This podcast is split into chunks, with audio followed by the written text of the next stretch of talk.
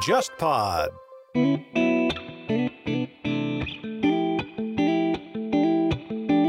各位听众好，不知不觉，JustPod 已经走过了三个年头。为了更加了解大家对播客的偏好和需求，JustPod 发起了一场问卷调查活动，希望大家能花十分钟的时间填写一下。问卷链接放在本集节目的 Show Notes 里，您可以点击带下划线文字直接进入问卷，或者在 JustPod 公号后台回复“调研”获取问卷链接。也欢迎转发给您身边其他收听播客的朋友。填写时间截止到九月三十日，到时候 JustPod 公号会抽取一些填写问卷的观众送上小礼物。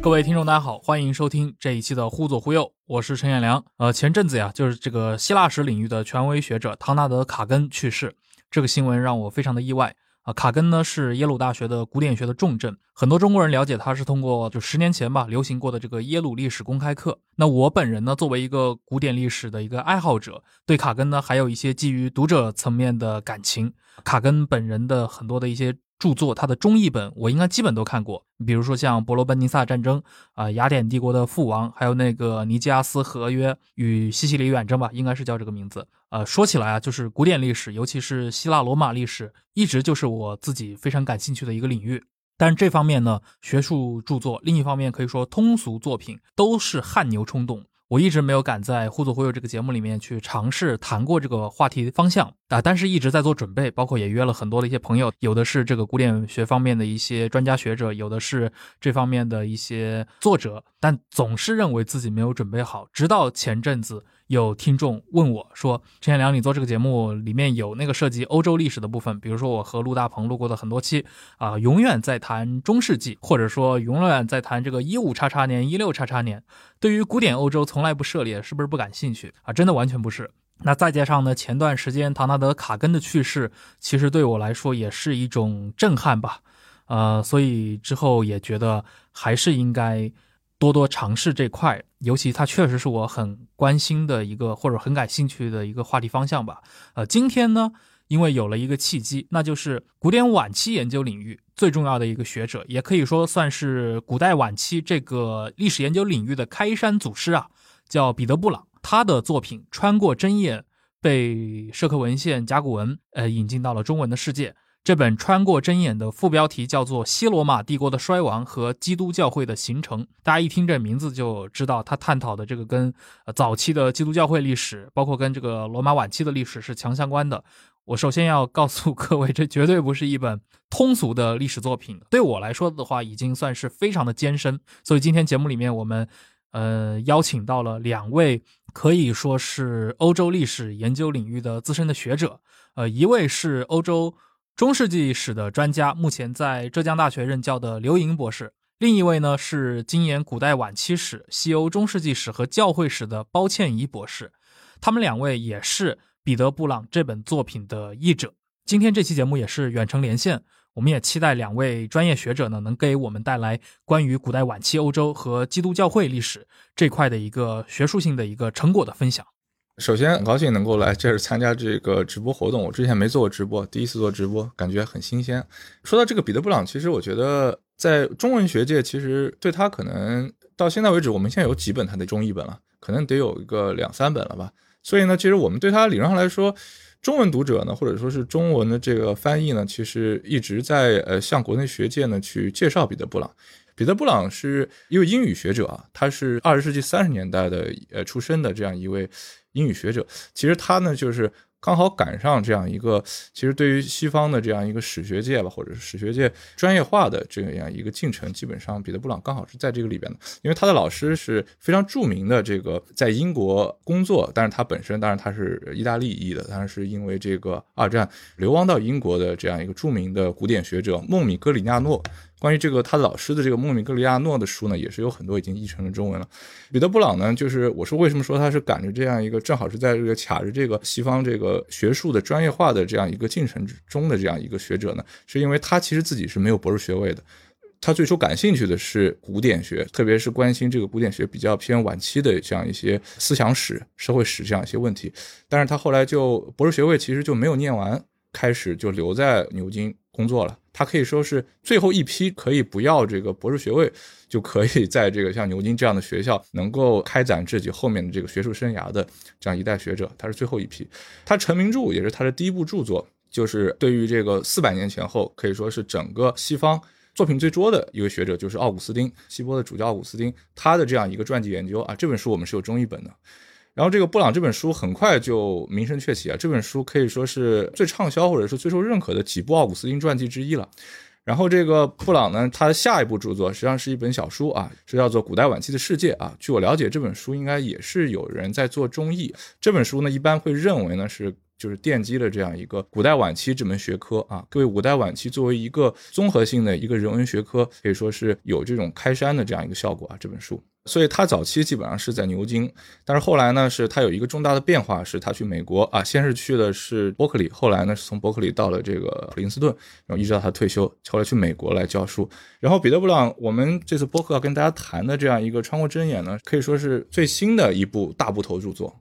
那么他谈论主题是古代晚期的这个财富问题，在这样一个当事人的这样一个观念和这样一个思想，还有这样一个实践中，这个财富问题所扮演的这样一个角色。所以呢，大致就是这样一个彼得·布朗的这样一个情况。彼得·布朗现在退休了，已经退休了有几年了啊。然后他退休的时候，实际上对于整个西方学界都是一件大事，因为我们知道这个在学界一般有学者退休，都会有他的学生啊。或者是有这个呃跟他比较亲近的学者，会专门给他编那种叫做 Festschrift，就是德语的 Festschrift，就是纪念文集。彼得·布朗这个他退休前后啊，可能得有个三四本纪念文集。一般的学者都是一本嘛，他有三四本不同的这样一个圈子为他这个做的这种纪念文集，看他的这个地位。但彼得·布朗现在还在继续写作，他现在已经快九十了，好像还在写一本大部头的著作啊。其实刘英讲的已经很系统了，我就补充一点彼得·布朗的故事以及他的那个学术的风格。彼得·布朗呢，其实他那个身份比较特殊，他是爱尔兰人，但是呢，他是一个新教徒。就是我们都知道，爱尔兰呢，它是一个天主教国家，那么他作为新教徒呢，在爱尔兰是一种绝对的少数派。那他呢是带着这样一种主流中的边缘人物的这种视角啊，所以他在看古代晚期的时候呢，特别的打散了主流跟边缘之间的这样一种界限。彼得·布朗自己特别强调的是，古代晚期它是一个流动的世界，他特别主张古代晚期的边界要开放。我觉得这个呢，可能跟他本身的这样一种成长背景有关系。第二个呢，那个彼得·布朗他小的时候，他的父亲呢是在喀布尔。当时服役吧，所以他也跟着他的父亲在阿拉伯世界住过一段时间。那么这一段经历呢，就培养了他对于那个啊地中海东岸阿拉伯世界的这个兴趣。所以我们看到那个古代晚期，他这个研究领域，它不是说一个晚期罗马这样一个领域。虽然就我们今天要讲到的睁眼是关于晚期罗马的，但是古代晚期它的那个研究领域，它是有阿拉伯，有罗马。我们传统上来说，可能会分为，比如说是晚期罗马、早期拜占庭、早期基督教以及阿拉伯，就这些领域不同领域的研究，彼得·布朗把它容纳起来了，啊，进入了一个古代晚期特有的这样一种特别宏大的，以地中海为中心，以一神教为一个嗯中心的这样的一个啊观察视角。而且能够有这种视角呢，也跟彼得·布朗本身的这种语言天分分不开。就说彼得·布朗是一个特别勤奋的学者，嗯，他是不是嗯会十六门外语吧，还是更多啊？我听说好像是二十六门。对，二十六门。彼得·布朗他是每天四点起来，他先学两个小时的外语。可能在我们学界中能够会那么多语言，啊，东西包括像什么叙利亚语啊这些，就是在古代特别重要的这些语言的话，这样的人并不多。我们如果预测的话，就是有什么人要能够接彼得·布朗的班，应该挺难的。就首先从这样一种语言的准备的这种角度来说，就很困难。还有一个呢，就是彼得·布朗他从他的训练来说，他是中世纪的训练。他当时的时候进牛津的时候，一开始的时候他是要做主教的，是他选了一些主教啊，选了三个吧，其中基本上都是十五世纪的英格兰教会的主教，后来他的那个兴趣就改变了，把兴趣点投到了更早的一千多年前的这样一位主教哈奥古斯丁的身上。中世纪的这段训练应该对彼得·布朗，嗯，看待晚期罗马、看待早期拜占庭都是都是有关系的。因为您您刚提到一个很重要点，就是彼得·布朗他其实他的治学方向曾经有一个从中世纪到这个古代晚期的这样的一个转移嘛。呃，而且后来其实大家关于他的作品的讨论中，尤其是涉及到比如说古典晚期这一块的一些宗教的兴起，其实我们从内容上也会觉得它应该跟中世纪的整个的基督教基督教社会就是有一个非常强的联系。呃，我想的话，是不是可以请刘莹老师向我们谈一谈，就中世纪的这个社会和古典晚期的社会？因为我们中国人看待罗马历史，很容易把它直接切开了看啊，罗马先灭亡了，之后过了几百年，从一个黑暗中诞生出一个查理曼帝国。就是我们的教科书给我们是这种叙事，但它和实际学界的这种对这个呃两个时间段的一个关注，就是你们的这个时间线里面是一个什么样？这两个社会是这种自然过渡的关系吗？以及两个社会是否有一个直接的继承性？嗯嗯，呃，确实，这个我觉得倒不是说是呃关于这个中世纪和古代，呃，从古代罗马灭亡，然后呢进入黑暗时代，然后到中世纪来临，然后查理曼。新建帝国，加洛林帝国走向衰落，然后呢，西方重新出进入分裂，然后最终一直到文艺复兴迎来新的曙光，这样一套传统的叙事呢，我倒不觉得是咱们中文学界因为更新这样一个西方关于史学的这样一个进展上可能稍慢所导致的这样一种误解。其实西方的非专业学者也会有这样一种认识，这样一个西方历史发展的这样一个固有的这个图式。那么，一般我们传统来讲嘛，会觉得啊，罗马帝国灭亡一个标志性的事件是四百七十六年，随着这个西罗马帝国的最后一位皇帝它被废除啊，西罗马帝国没了啊，然后东罗马帝国呢是后来以所谓拜占庭帝国的形态呢得以延续。那么呢，原来的这个西罗马世界，也就是我们比较熟悉的这个讲拉丁语的这样一个西欧，还有这个就是北非。这样一个事件呢，随后就进入了这个所谓的中世纪。这个中世纪一开始是这个是有一些蛮族国家形成的这样一个诸国林立的这样一个局面啊。最后由查理曼建立了一个以今天的法国和德国为中心建立这个欧洲帝国。这是一个传统的讲法啊，就是所谓从古代到中世纪这样一个变化。传统的这两个阶段啊，就是晚期罗马帝国这个阶段和这样一个黑暗时代这两个时段呢，都把它认为是一个过渡性的，然后是一个缺乏。历史成就的这样一个时期，但古代晚期呢，其实首先是把这样一个时段呢看作是一个整体。那么这样一个看作是一个整体，就意味着呢，其实古代的结束啊，所谓有传统意义上希腊罗马为代表的古典时代的结束和中世纪的兴起，这个中间的这个过渡呢。它就不是一个断裂啊，而是经过了一个漫长的这样一个转型或者是过渡，而且这个转型和过渡，然后在这个西方的这样一个历史上是具有决定性意义的啊，决定了西方之所以为西方的这样一些非常重要的一个特征，恰恰是在这个时期奠基的啊。第二点呢，是把它看作一个整体之后呢，能够更好的看到这个时代的一个独特的一个特征啊，就是它既不应该被理解为是古代的这样一些历史元素的一个消亡的一个过程，也不应该是理解成是一个所谓后来中世纪文明只是它发展雏形的一个，好像一切都是朝向中世纪这样一个目的论的这样一个走向的这样一个时代，而是它有自己独特的一些历史主题。所以呢，就是在这两个意义上，其实古代晚期对于我们研究这个中世纪的学者来说呢，会认为，比如说我们就中世纪学者也都会认为，彼得·布朗和我们是做的是非常接近的这样一个研究的问题啊，然后关心的问题是非常接近，而不会像以前会觉得，哎，研究这个古代的就是古代史的啊，然后这个咱们中世纪和古代史其实是很不一样的。其实彼得·布朗在这个意义上呢，其实是弥合了这样一个。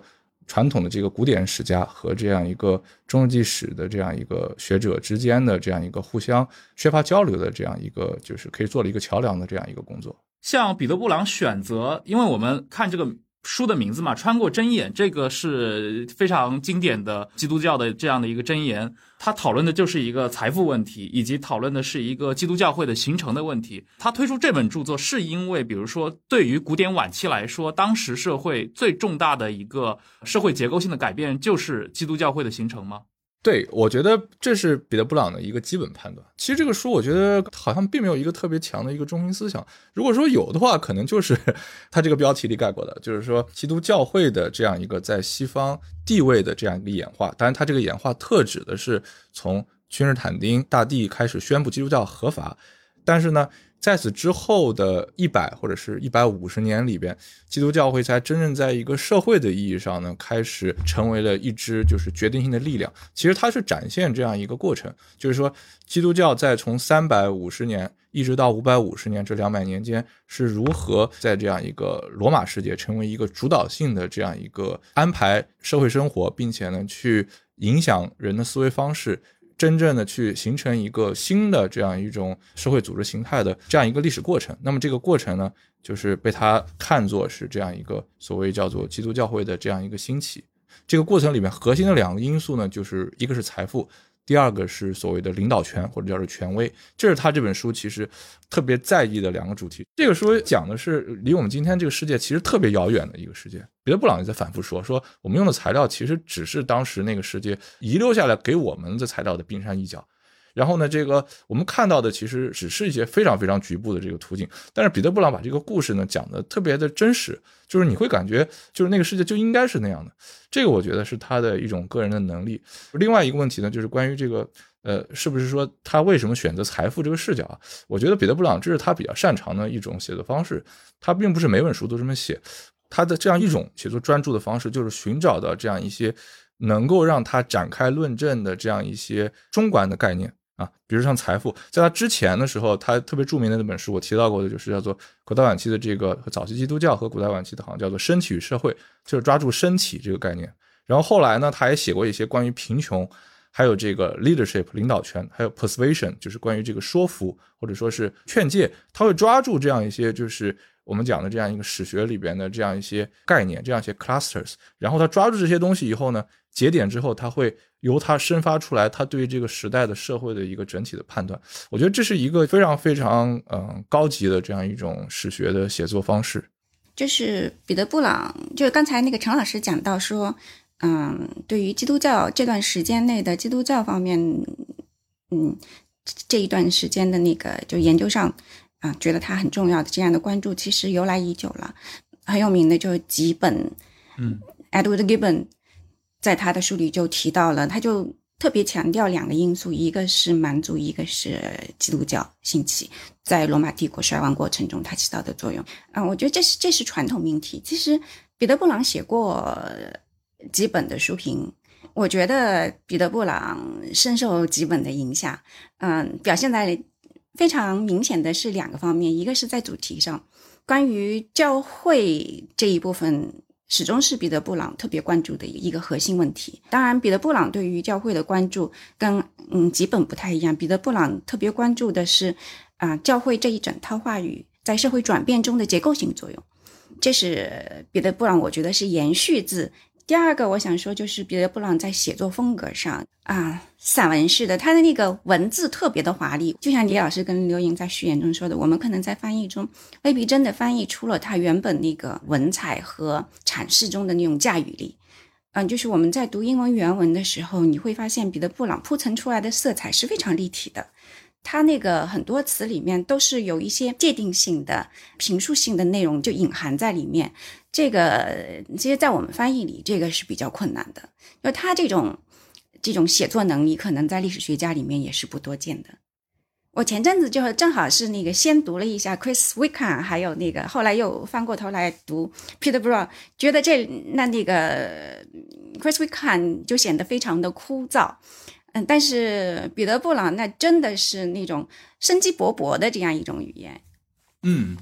刚就是请您两位都介绍了非常多关于这个作者呃彼得·布朗以及他这本书所关注的这个尤其是教会方向的研究上的一些情况嘛。然后接下来我想我们其实可以来聊聊他关注的这个母题啊，或者说这个时代本身，这个古代晚期，因为里面大量的是跟这个。呃，中国的很多读者很感兴趣的这个罗马帝国史，尤其罗马帝国衰亡史这块是强相关的。那么过去我们在很多的一些，比如说美剧啊，或者说这样的一些通俗文学里面，也经常可以看到啊，关于罗马的这个叙事啊，包括国内的这些金罗也很多啊，精神罗马人会在那个社交网络上喊喊口号的这种啊。但过去其实我们看到大量文艺作品嘛，包括这些书的作品，都是罗马第一人啊，或者说像。HBO 的美剧《罗马》都是以共和国帝制转型那段时间最恢宏的时代为叙事背景。对于这个晚期的罗马，尤其是进入你刚刚刘老师说过，这个经过了二世纪的辉煌以后的啊，进入两百年以后的这个罗马，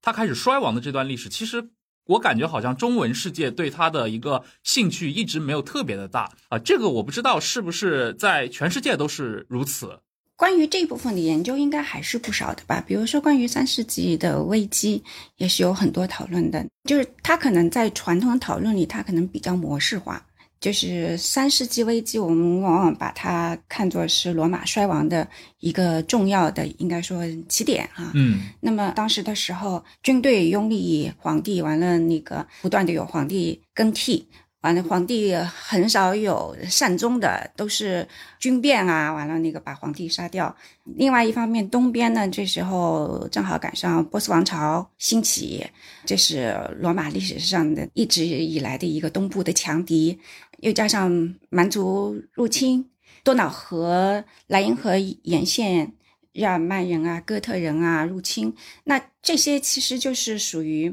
传统叙事的模式还是有，大家也一直在做研究，只不过是你比如说在嗯《穿过针眼》里，布朗提出来，他认为我们可能夸大了三世纪危机本身。那这个呢，对三世纪危机的看法，可能我们需要回到二世纪。那布朗认为二世纪的那种发展，它本身就是不可延续的。嗯，在一个资源被过度使用、帝国过度扩张这样一个环境下。嗯，三世纪危机在布朗看来是必然的。另外呢，其实也有大量考古就发现，三世纪后期和四世纪早期，其实罗马还是一个，其实它是一个很繁盛的时代。就是怎样把新的考古发现打破已有的传统叙事的模式，这就是现在的这些史家，包括布朗他们做的事情。包括你看戴克里先改革，其实做的研究也就一直都是有的，不是说没有。但是，嗯，古典研究它可能那个时候它会有自己的一种范式。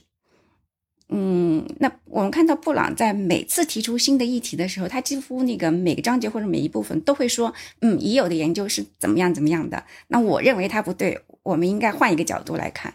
啊，基本上是这样一种模式。嗯，刘老师，你有什么补充吗？我是觉得是，就是罗马帝国衰亡的这个命题，当然说是二世纪是一个顶点，这个当然是一个神话。吉本在奠定这个神话里，当然是最重要的一个人物，因为吉本那本书很厚啊，那个罗马帝国衰亡史，所以一般人可能也就看前几章，对吧？著名的那个话就是前几章里的，就是说，如果让他觉得让他选，他人类生活最幸福的时代。就是在这个安东尼王朝，就是所谓二世纪的那几位明君的这样一个时代，这个话当然影响特别大。然后很多我们关于这个罗马帝国的想象是从这里来的，就是说二世纪的时候是一个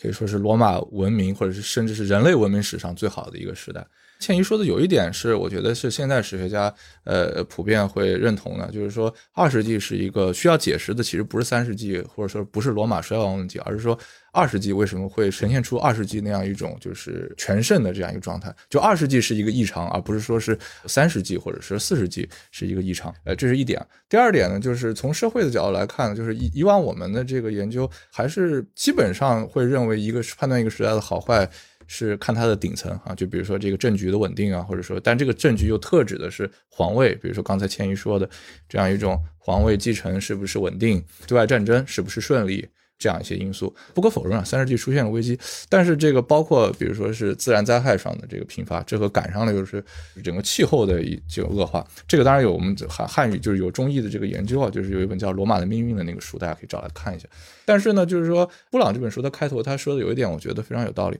罗马帝国晚期其实表现出了强烈的这样一种韧性，地跨那么大的一个帝国，它三世纪遇到了危机，然后到了五世纪才真正说这个体制才崩溃，就这个韧性是非常非常强的。就比如中国历史上，其实我们今天中国史研究也会觉得，比如说，嗯，中晚唐其实很优秀啊，维持了这样一个整体的格局的这样一种维持，实际上，呃，也会觉得它其实是做的挺不错的。所以这是一个普遍学界会对这个以往会认为这样一种衰亡那个实际上不值得研究，或者衰亡就是没做好。对这个中中西学界其实对这个都是有一种反思吧，或者说一种修正吧。第二个，我觉得布布朗说的也很好，就是说，其实呃，罗马帝国这个很强的韧性，其实不是在它的中央集权，其实罗马帝国是一个弱政府，而是它其实地方上的这样一个每个行省自身的秩序，其实在三世纪这个危机之中，其实是呃很好的这个延续下来了，然后才到了四世纪出现了这样一个重新稳定回来，有了所谓古代晚期的这样一种文明形态转化的这样一个契机。其实还有一点，其实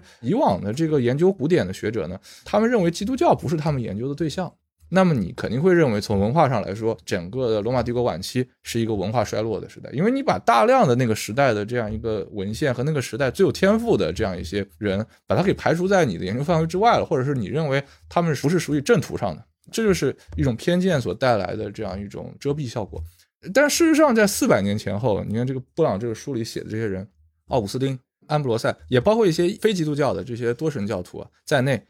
就是四百年前后，在短短的这个几十年里，实际上是一个文化上非常发达的时期。这个发达程度，我觉得是绝对是不亚于这个，比如说奥古斯都时代、维吉尔时代的那样一个发达程度。回到这样一个罗马晚期的这个衰亡这个命题，当然，这个学界对这个问题其实有很多的这样一个反思啊。其实这个彼得·布朗这个书啊，就是这个《穿过之眼》这个副标题，他也用了“衰亡”这个词，“the fall of the Rome”。但是呢，就是这个衰亡本身呢，其实并不是一个。悲剧性的，或者说是一个完全消极的事情，灾难性的，并不是一个灾难性的。对这个词用的非常的好，它并不是一个灾难性的啊。我觉得彼得·布朗最终呈现出来的还是一个转型，但是这个不同的学者看法还是不一样啊。比如说像那个彼得·希瑟，他用这个就是彼得·希瑟的书也有中译本啊，就是叫做《罗马帝国的陨落》啊，中译本叫做《陨落》。对，看这个“中译”这个词就用的很好，这个“陨落”就没有什么没有留下来有什么积极含义的这样一个余地了。但这个确实是希瑟本人的一个态度，他会认为，在这样一个蛮族的这样一个入侵下，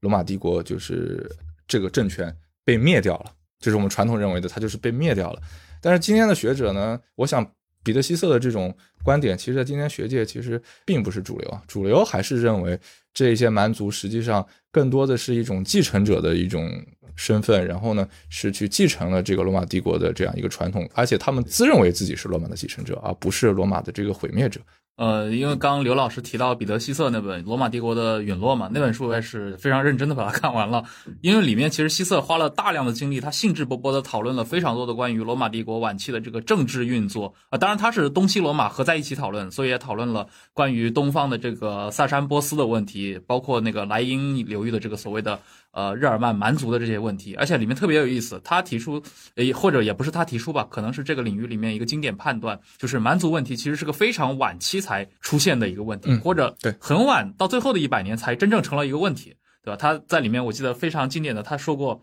假设你现在穿越回三世纪或者穿越回四世纪，问一个罗马人，咱们最大的威胁是哪？可能八成的人都会跟你说肯定是波斯人啊。所以我觉得可能后世对这个古典世界的一个想象，很多时候是来自于一些其实还是比较片面的一些判断。对，那个 Peter Hisse 那本书本身就是针对了彼得·布朗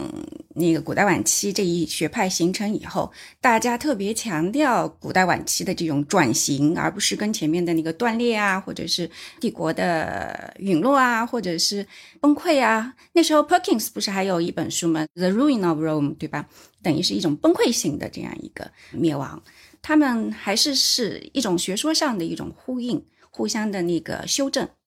嗯。但是我再补充一下，这个其实最终还是要回到吉本啊，因为吉本它有一个著名的判断，罗马帝国的这个衰亡的故事呢，其实是一个关于所谓叫做野蛮的和迷信的胜利，它指的就是蛮族和基督教这两种在他看来比较低的 这样一种文化形态呢，取代了传统的古典文化这样一个形态。但是现在的学者基本上认为，如果说是蛮族和教会比较这两个变量的话，一般会认为，其实真正意义上的这个变化还是在教会。就是蛮族所带来的那样一个冲击呢，对于社会层面上的这样一种转变呢，其实没有那么的剧烈，或者说是至少当事人不会认为这个事情是特别剧烈的，反倒是因为社会发生了变化，这个蛮族取代这个就是罗马帝国作为一种在政权上取代罗马帝国才成为可能。它更多的是一个结果，而不是一个起因。对，刘老师既然刚提到了这个，其实，在整个古典晚期的这个蛮族和教会两个变量当中，真正发生变化的，可能还真的是教会。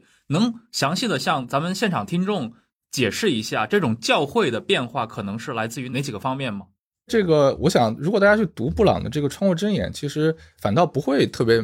明显的能够概括出来，到底这个教会就是说，实质上到底。给这个社会带来很大的变化，因为布朗这个书他并没有说一条一条的列出来给大家一个很清晰的线索，但是布朗这个故事我觉得是肯定是成立的，就是说君士坦丁在他呃颁布米兰敕令，然后基督教合法化之后呢，基督教会呢成为了一个特权阶层，但这个是历史上是有波动的，不是一个基督教会的这个特权是不断增加，然后这样在不同时代是有变动的。比如说君士坦丁的呃后来的这样一个就是完全罗马帝国的一些一些皇帝，他也会去削弱这样一个教会的一些特权，为了就是从他执政的角度考虑嘛。但是无论怎么说呢，就是它变成了一个特权的一个团体。在罗马时代呢，其实特权团体并不是很特殊的，有很多特权团体。但是这个教会作为一个特权团体之后呢，它很快有两个变化，一个是它开始吸收有大量的这个人员进入教会。我觉得最典型的是奥古斯丁啊，奥古斯丁这个人如果没有基督教的话，这个人肯定是会成为罗马帝国的一个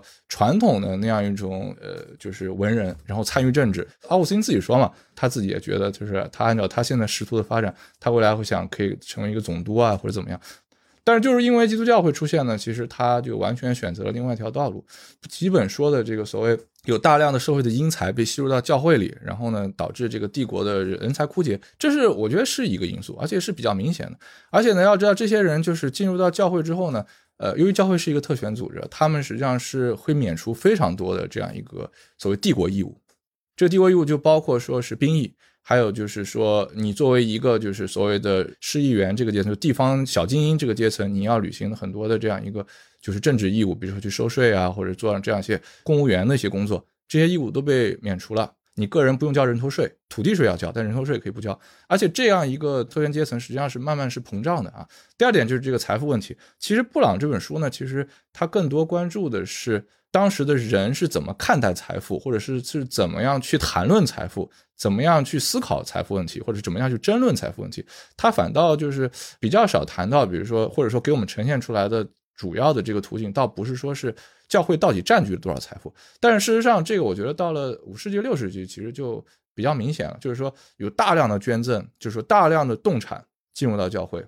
布朗也说了嘛，就是到了六世纪之后呢，主教发现其实他们才是有钱人，就是他们可以支配大量的这个财富，然后他们要进行管理，就是所谓管理型主教的这样一个兴起，所以才会有比如说这个迁移世界研究的这个格里高利教宗这样一种形象，他当然他这个他很大一个面目上是一个管理者的身份，就是怎么样去管理这个财富的这样一个身份出现的，这个在之前是不存在的，这还只是动产，不动产其实也是非常非常。多的就是这个不动产进入教会，可以说是古代晚期一条非常重要的一个线索。因为恩格斯有一个说法，就是说这个在中世纪的时候，其实教会占据整个西欧的土地是三分之一。这说法是他沿用的，当然是呃他那个时代的这个专业研究者的这样一个判断。这个判断今天我们还认为成立的，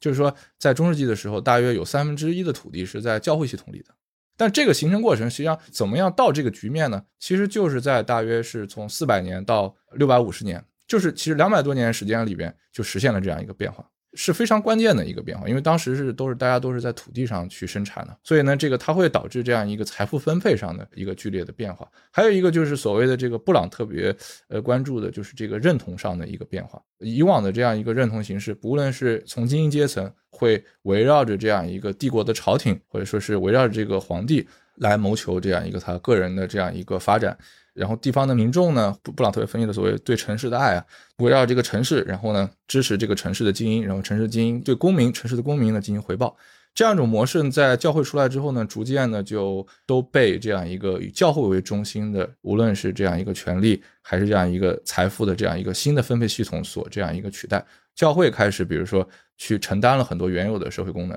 比如说一些慈善上的一些功能。教会也逐渐的开始承担了与这样一个政治权利与皇帝的这样一个权利进行协商的这样一些功能，它逐渐的这个发生了这样一些结构性的转移。所以呢，就是这个各个方面吧，看呢，这个教会实际上都是给这样一个在这个古代晚期的这样一个罗马世界的这样一个变迁当中，它都是更决定性的这样一个因素。呃，我在想的是，其实书里面也提到了嘛，传统的这个罗马社会，因为罗马是一个强调公民权的社会。他的居民过去也有这种以城市为主体这种捐赠啊这种传统，但是他们捐赠的对象也很难汇集到这个罗马公民以外的这个群体里面去，尤其是对穷人啊，这个好像就跟基督教后来所宣扬的这种捐赠传统，尤其是基督教他们带来的这种不分民族的这套传教方式，就是有一个非常明显的区别。那早期基督教它如何去推进这些与传统罗马习俗格格不入的这些新的思维方式呢？嗯，这个也是布朗这个书的前面一些章节比较关注的一个话题吧，就是所谓穷人这个概念啊。布朗的其实他的一个基本的判断呢，他会认为呢，在罗马晚期的时候，其实有大量的这样一个馈赠的行为，但是馈赠的对象呢，其实主体不是针对真正意义上的赤贫的，或者说是呃最穷的一批人，而是针对这个所谓的公民，就是它实际上是更多的是围绕着这样一个城市的这样一个公民群体的这样一种福利。与此相对应的，就是教会很强调这样一个穷人的这个概念。布朗其实把这个问题的复杂性讲得特别的清楚，就是说这概念其实在教会那边在讲的时候呢，比如说在布道词里边，像安布罗斯他们这样一些人，他们自身的写的这样一些手册里边，他这个穷人概念其实非常的复杂，它是一个非常有弹性的这样一个概念，因为在旧约里边，它指的这个穷呢，不往往是一个。地位上的一个低，而不是指说他没钱，就是说，往往他针对的是和有权有势的相对的这样一个穷人的概念。帮助穷人实际上是和伸张正义相关的，就是这个所谓正义的概念相关的。然后呢，但是这些教会在他教会人用的时候呢，他也会去强调，因为新约里边有很多说救助穷人的这样一些故事啊，还有这个要把自己的财产全部都要给奉献出来。他特别强调这样一个行为的决绝性，就是散发给与自己毫不相关的这个穷人，而不是说是把它用来办这个赛会啊，或者用来做这样一个可以给自己投票的这样一些市民。所以呢，穷人概念就非常复杂。然后呢，这个在布道词里边呢，这些基督教的这些主教和像这样一些知识分子呢，他们也是有意的利用这样一种模糊性。按照布朗的说法呢，是就是他们用这样一种方式呢，实际上强调这样一个教会是要服务于穷人的，服务于没钱没势的人的。他是用这样一种方式呢，是把那样一些所谓的。就是中间阶层，特别中间阶层里比较偏低的这样一些阶层呢，很好的容纳进来了。其实这些人的身份呢，从原来的在罗马帝国的这样一种逻辑下，他们往往是以公民的身份、以民众的身份出现的这样一批人呢，开始以这样一个施舍的身份呢，然后在这个教会里发挥它的作用。布朗会认为呢，这是其实教会逐渐扩张自己的这样一个领导权和他巩固他背后的这样一种力量的这样一个非常重要的一个策略，而且他认为这个最终实际上是做到了。这是其实布朗呃这个书里边前面几节反复论证的这样一个话题。嗯，对，也就是在这个历史学界里面，虽然我们通过这本书的话，其实像布朗也指出过嘛，那个像米兰敕令发布之后，可能它的实际效果也要到几十年，甚至可能一百多年之后才能真正落实到我们所今天的人想象的那种，可能整个罗马就开始这种基督教化，但它其实是个非常漫长的过程嘛。对对对，它是一个漫长的过程，尤其这个其实，在罗马城表现的就特别明显，因为在罗马城里很长时间里一直是多神教占着主导地位。那那个君士坦丁他捐赠的这些教堂都是在城市的周边地区嘛，他没有进入城市核心区，因为这些城市核心区它基本上还在元老院的那财产属于元老贵族嘛。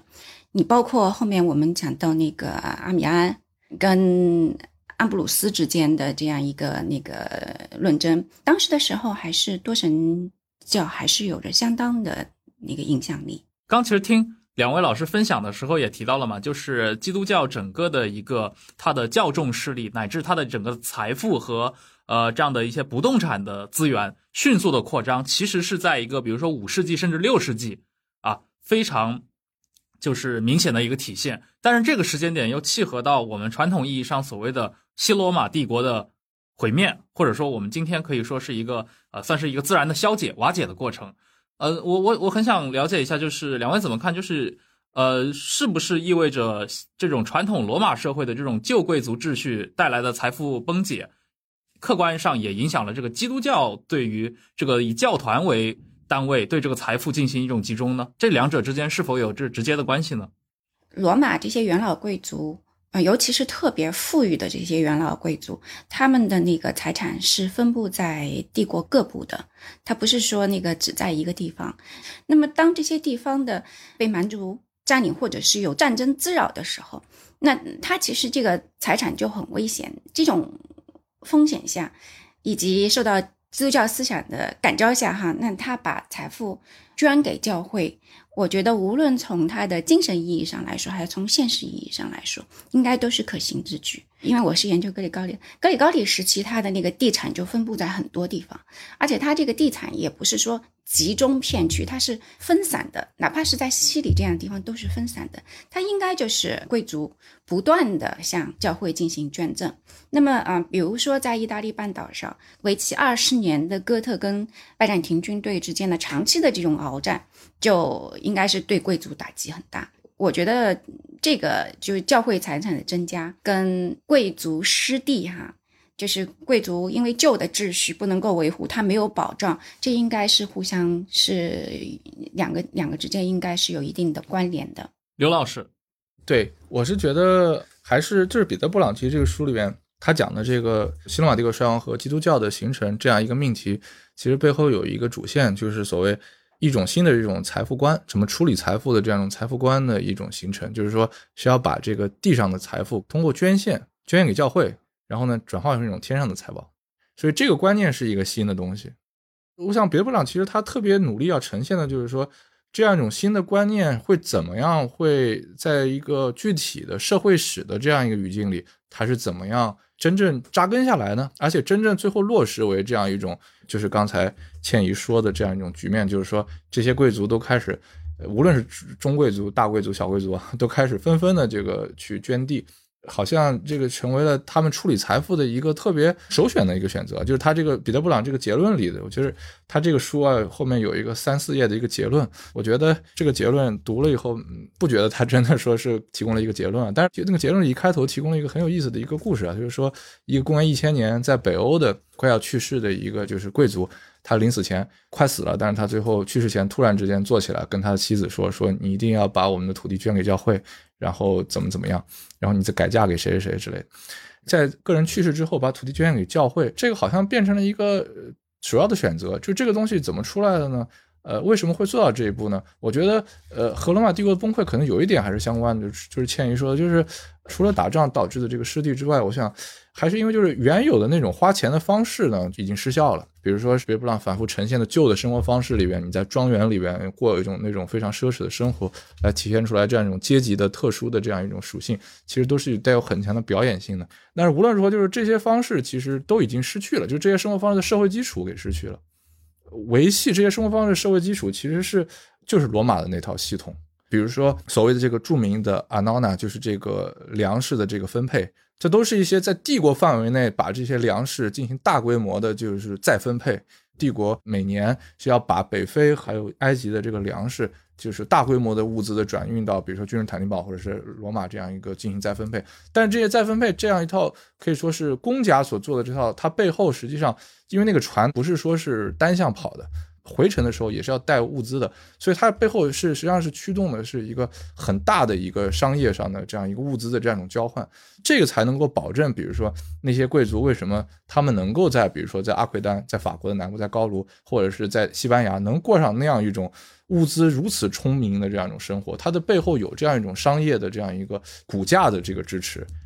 呃，所以这个布朗这个书里边，他也讲了，就是这个交易啊、商业啊这样一些概念，其实在他分析的这个时段里边，其实都是和宗教话语里边的这样一种交换，其实呃都是有共通性的。但这个东西到了五世纪，随着蛮族入侵，帝国丧失了功能，它就 dysfunction 了，它已经不能够工作了。这个时候，这些东西都没了。那么这个时候，其实很多的财富的使用的一些社会基础给没了。我觉得这个可能也是一个因素吧。嗯，我觉得刘云说的那个很有道理。就是那个你说的，他的的整个那个系统不能够提供支持了。另外，其实布朗可能还想强调的就是观念上的问题。这个在我们这本书里，可能他在强调还不如另外一本书。布朗后来写了的《Ransom of the Soul》，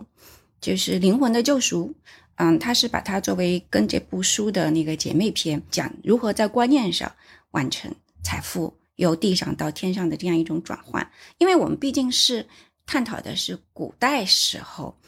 就无论是古典世界也好，还是中世纪也好，至少绝大多数人还认为是一个有神的世界嘛。是在这样一个话语平台下来讨论当时的那个财富观的话，那我觉得这样一种就是嗯，基督教在这方面的这种话语构建，可能跟我们那个物质资料上的这样一种同样重要，至少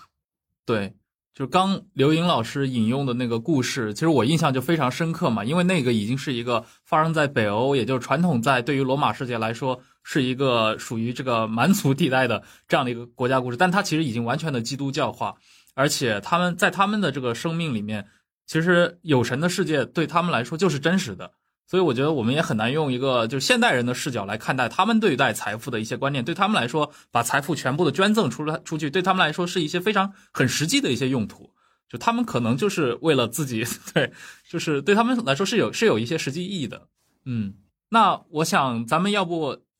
接下来进入到一个和听众的这个呃问答这个时间，因为也有不少听众这就是接近两个小时时间一直在呃观看我们的节目嘛，然后我相信他们也都是对罗马历史非常感兴趣的这群人。听众，但是因为两位今天转讲的确实太专业了呀，所以也要看看我们的听众有没有问题能跟两位交流啊。已经有那个我们的现场听众发来了这个问题啊，呃，两位老师可以回答一下。其中有一位听众问：中国历史上有这个呃灭佛运动，呃，在各个朝代也都有。那罗马是怎怎么对待这个基督教的传播？就是国家层面在早期的基督教历史中有没有？针对这个基督教团体的一个政治层面的这样的一个迫害运动呢？有，嗯，其实罗马历史上很长时间里一直对基督教是有迫害的。最主要的原因呢，是因为基督教它是一神教，它基督教徒他不能够礼敬罗马自己的国教，就是嗯，他有罗马皇帝崇拜自己的皇帝。嗯，而且基督教的教导呢，对于士兵参军啊什么的也有影响。另外，罗马在那个传统就是最早的时候呢，对于基督教也有一些啊误解。比如说，那个基督教里仪式里，它有一个圣餐。那么早期的时候呢，大家就是罗马人认为你们这一群人聚在屋子里到底在干什么？哈，是他把圣餐呢理解成是吃孩子的这样一种嗯误解。陆陆续续的，罗马历史上有对基督教的迫害。你比如说尼禄，尼禄当皇帝的时候，罗马城发生了大火。那么尼禄认为这个火呢，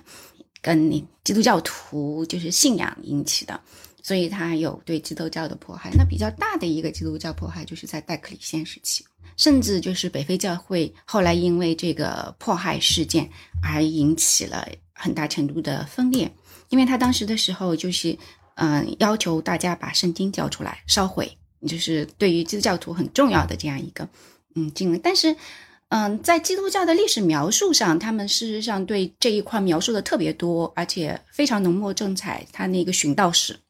事实上呢，在那个戴克里先的时候，可能就是不如我们通常意义上理解的那个对于基督教迫害死的人那么多。嗯，那当时那个基督教迫害。嗯，处死的方式，比如说在斗兽场去跟那个狮子进行角斗，嗯，这是一种很公开的这样一种的那个大家都可以见到的、可以见证的这样一种死亡形式。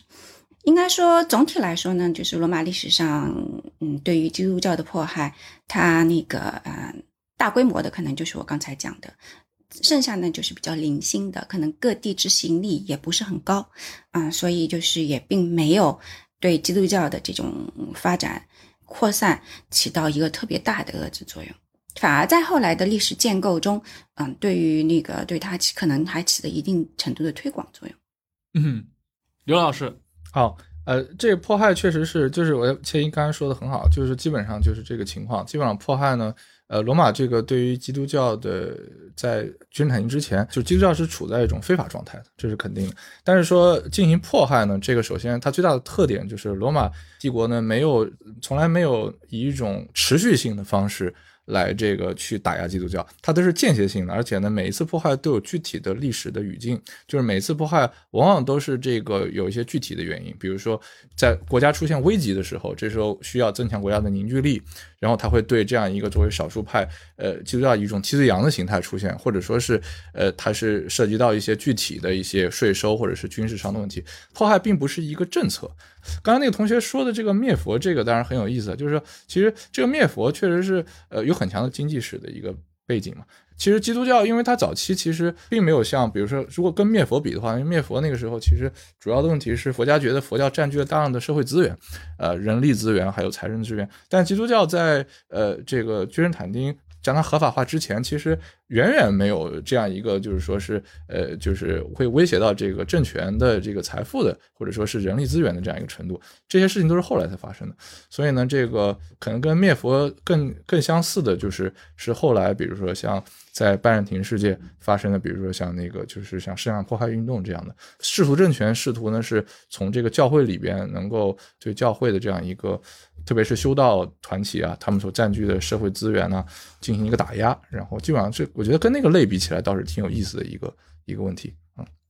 嗯，好的，好，感谢两位老师。然后今天咱们这个分享也是到现在四点钟，我们经历了两个小时的时间，也是跟大家呃详细的谈了关于《穿过针眼》这本书它的一个涉及的一个主旨内容，以及它的这个作者彼得·布朗。另一块就是，呃，关于这个学术话题本身的话，其实，呃，我觉得还是对于中国的很多读者来说是一个非常感兴趣的领域，也非常感谢两位带来的分享。那我们今天，呃，这场分享会就到这儿就结束，然后也感谢各位观众的收看，啊，也请两位老师可以，啊，可以休息一会儿了。谢谢陈老师，谢谢大家，谢谢大家。